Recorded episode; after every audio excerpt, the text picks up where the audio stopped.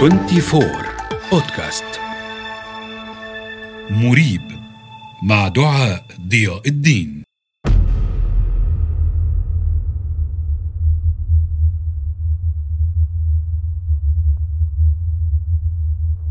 هذا الصوت الذي تستمع إليه الآن هو ليس مشكلة في الإشارة أو ضعف في التسجيل.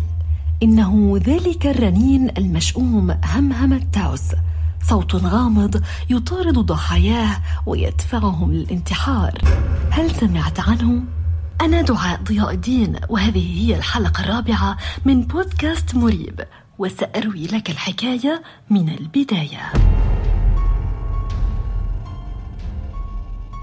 في منتصف السبعينيات وتحديدا عام 1977 في مدينة بريستول البريطانية بدأ مجموعة من السكان يشعرون بصوت طنين منخفض التردد مجهول المصدر يتسلل إلى آذانهم بشكل مستمر.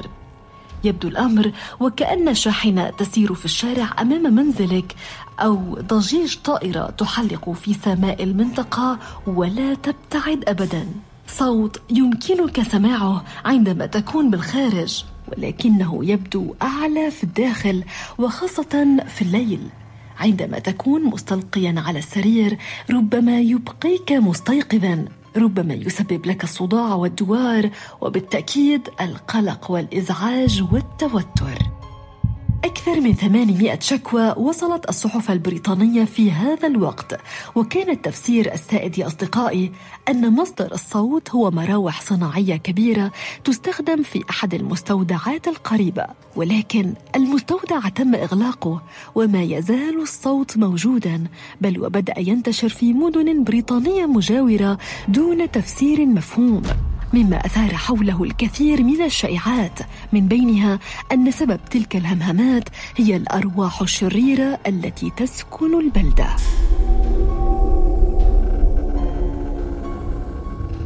وبعد سنوات بدأت أصوات الهمهمة أو الطنين تنتشر في دول أخرى مثل نيوزيلندا وأسبانيا وأمريكا وتحديدا في ولاية نيو مكسيكو في مدينة تاوس.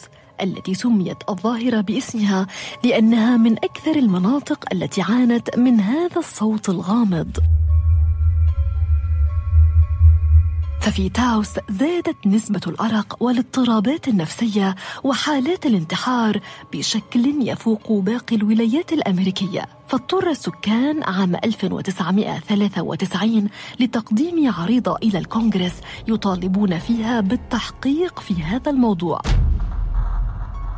وبالفعل توجه فريق بحثي مكون من عشرة محققين من عدد من المؤسسات العلمية شملت جامعة نيو مكسيكو ومختبرات سانديا ومختبر لوس ألاموس الوطني للمدينة.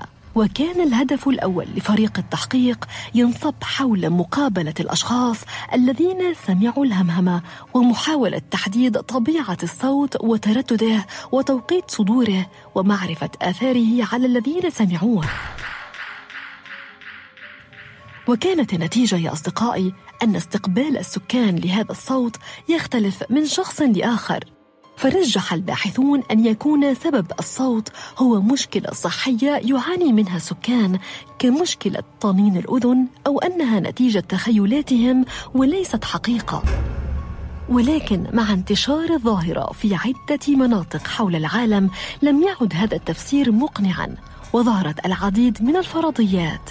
فهناك من يدعي أن مصدر الطنين هو موجات فوق صوتية يبثها الجيش في تلك المناطق للاتصال بالغواصات.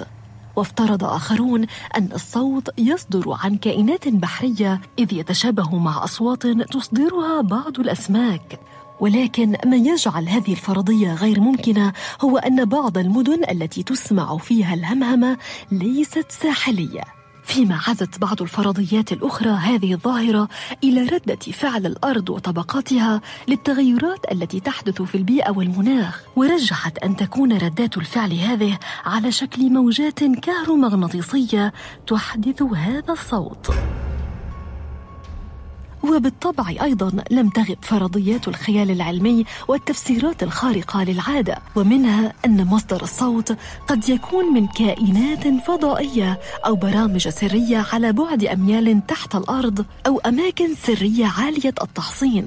حيث ظهر ذلك النوع من الفرضيات نتيجة للحرب الباردة وما تلاها من سباق التسلح المستمر في دول العالم المتقدم ومحاولة بعضها لتجريب بعض أنواع الأسلحة غير التقليدية. وفي النهاية قد لا نفهم أبدا حقيقة مصدر همهم التاوس ومن وراءها ولكن يبدو أن الأشخاص الذين يتأثرون بها يجب عليهم الاستسلام أمام تأثيرها أو تغيير حياتهم بالكامل للابتعاد عنها. ولكن في مكان ما يرتفع صداها بالأعماق تحت السطح ليستمر هذا الصوت المريب في الوفاء لكل من تمكنوا من سماعه. فهل أنت منهم؟